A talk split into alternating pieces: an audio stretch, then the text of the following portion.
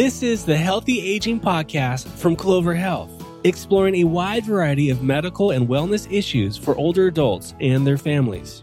Here's your host, Jason Alderman. Welcome. This is the Healthy Aging Podcast from Clover Health. I'm Jason Alderman. We're here with Dr. Kumar Dharmarajan.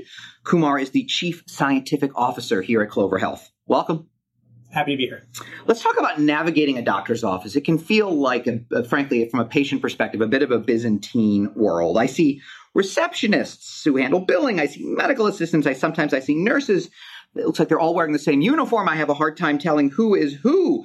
As a patient, who does it make sense to be friendly with? Who do you need to get in good with in a doctor's office? Well, first off, we should be friendly with everybody. but, but I understand your question. So this might seem obvious, but I think the most important person to build your relationship with is the provider, the doctor, nurse, practitioner, physician assistant, whoever sees you regularly, because you need to have an open, trusting relationship there to get your health needs met. If you don't feel like you can trust that person and interact positively with them, I, I think the rest of it doesn't matter, right? you know, beyond that, I, I do think that, you know, the receptionist is oftentimes a gatekeeper. You're talking to that person on the phone, you're talking to that person there. And so I'm not advocating for developing a special relationship to get, you know, special privileges there, but you know, I do think you know, to the extent that you interact with them, we're all human at the end of the day, and anyone who makes you feel good and have a positive relationship with, you know, those result in good things. And so while there are many people there, treat everyone well. Fine, fine. get to know your doctor as much as possible. It can be hard, build that relationship, but the receptionist is the, the first person in many cases. What does the medical assistant do? A lot of provide a lot of doctors have medical assistants. What are they the ones what are they doing in the exam room with me?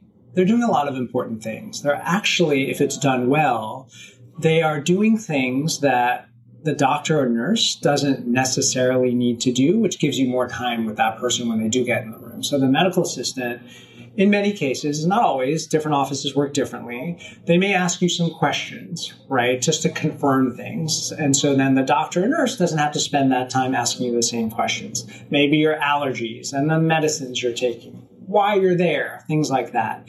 They may be checking your vital signs, right? They're doing a blood pressure, checking your heart rate, checking your breathing.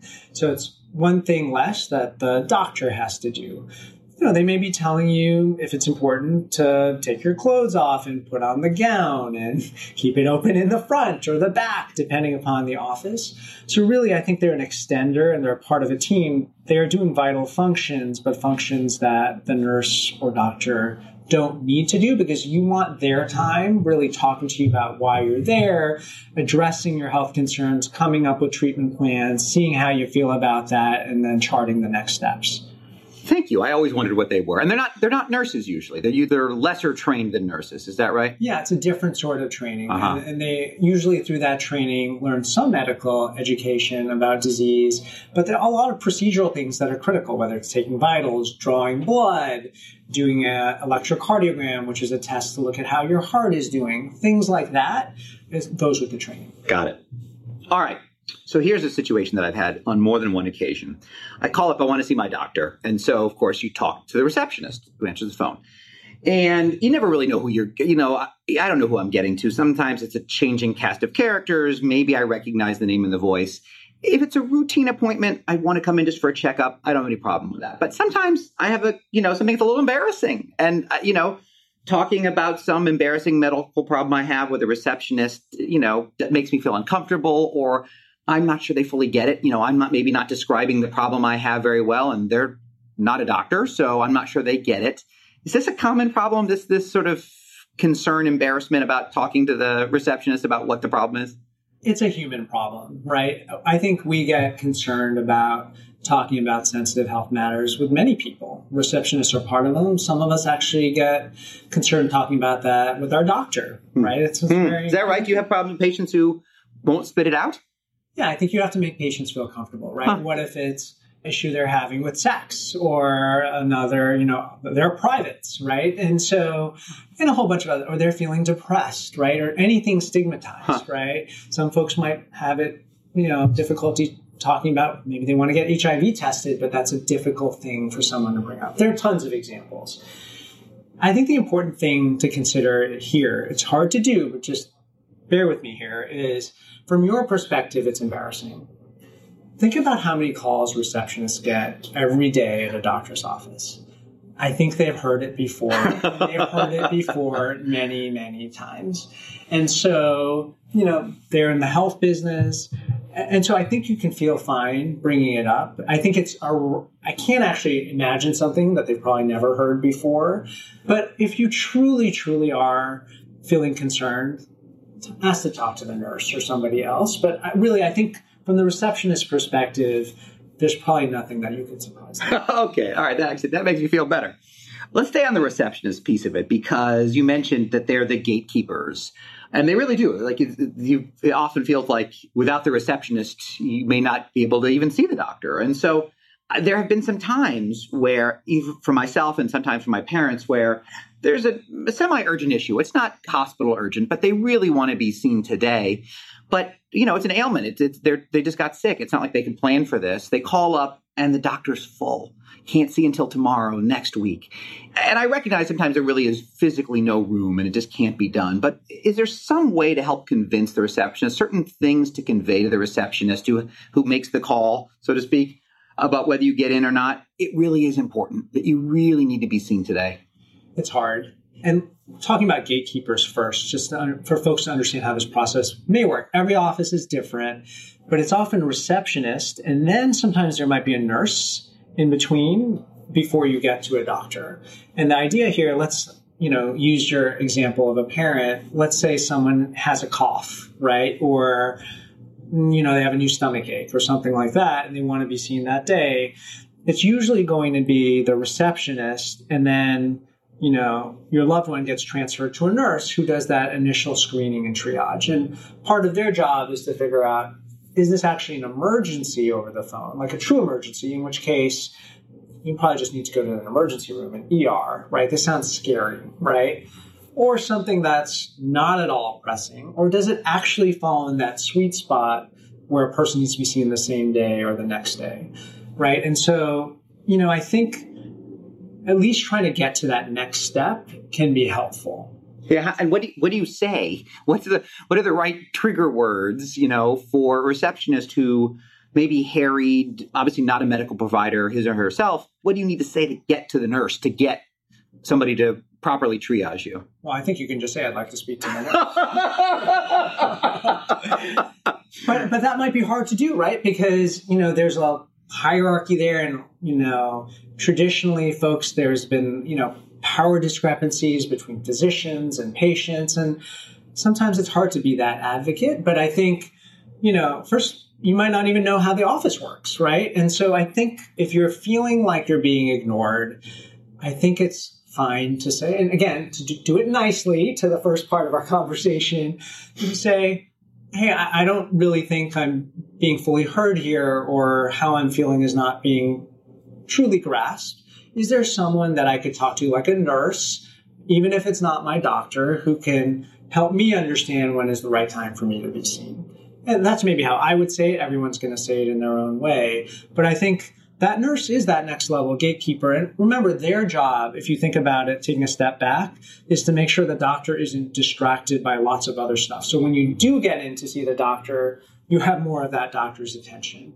And then the other thing I would step back and say is if you have a doctor, it's one thing not to be able to see you the same day, especially if it doesn't really need to be seen the same day and it's like a next day.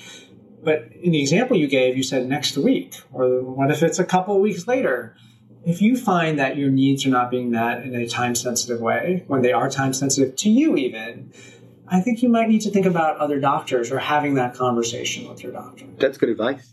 Let's let's continue that theme of sort of once you are in with a doctor, sort of being a good advocate for yourself. And I know this is something that you've talked about before and, and i think of this particularly you know for seniors it may be a little bit harder or if you're an adult child you know and you're helping your older parents navigate and trying to help them be advocates.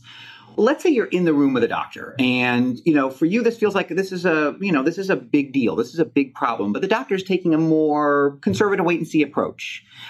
How can you help convince the doctor to see things the, the way you see it and and to to see it as seriously and as the same kind of level of concern the way you see it it's not easy for a lot of us to do that and so my advice here this might seem strange is to rehearse for the encounter right? So, you know, I don't want to make this akin to a job interview, but clearly, if you were going to have a job interview, you should practice something before then, right? Think about talking about yourself, answer that question, tell me about yourself, or, you know, some degree of prep. Or if at work you're going to have a tough conversation with a coworker or someone who reports to you that you manage, you might rehearse something in your head before you actually have that conversation or talk to your kids, right? About, a sensitive topic you may think about, talk with a partner if you have one, like how should I really address this?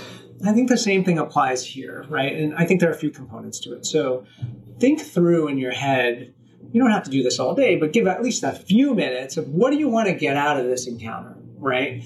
I suggest to people jot down some notes, literally write out a few bullet points.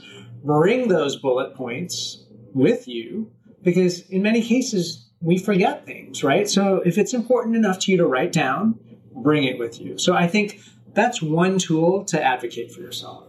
In addition, you know, if you have a loved one or friend that you trust, you know, bring that person into the conversation. So literally into the appointment? Yeah. So I think especially if you're a senior or anybody actually, if you have a caregiver or a child or a friend, come with that person because that's just another ally is the way that I look about it. It's not about ganging up on the provider to be clear. It's just someone who's going to support you when you might not remember to say something. And at a minimum, I would say, you know, and it's not always possible. I get this. If someone can't come with you, let's say your daughter can't come with you or your son because they're working and they may not be able to take time off. Maybe you can call them when you're in with a provider and put them on like a speakerphone or something like that to have them listen in. And you know, the last part, which is it's hard, is you know just being honest, right? So like about how you feel, right? So and it's hard. This is a hard thing to do with anybody in our life in many in many cases, which is if you're not satisfied, I think we have to coach ourselves and be very mindful of that feeling and then try and address it. It's hard because you have to feel it and then address it within the context of that 10 minute, let's say, mm-hmm. office visit. But if we can do that, I think we'll be in a position so we're not dissatisfied. Because my sense is sometimes people have the encounter, it's closed, and they're like leaving and they're like, I don't feel good, or I wish I said this. And so trying to be mindful of that feeling when the encounter is happening, I think helps us articulate really what we're thinking. Excellent advice. I'm going to follow that. Kumar, thank you.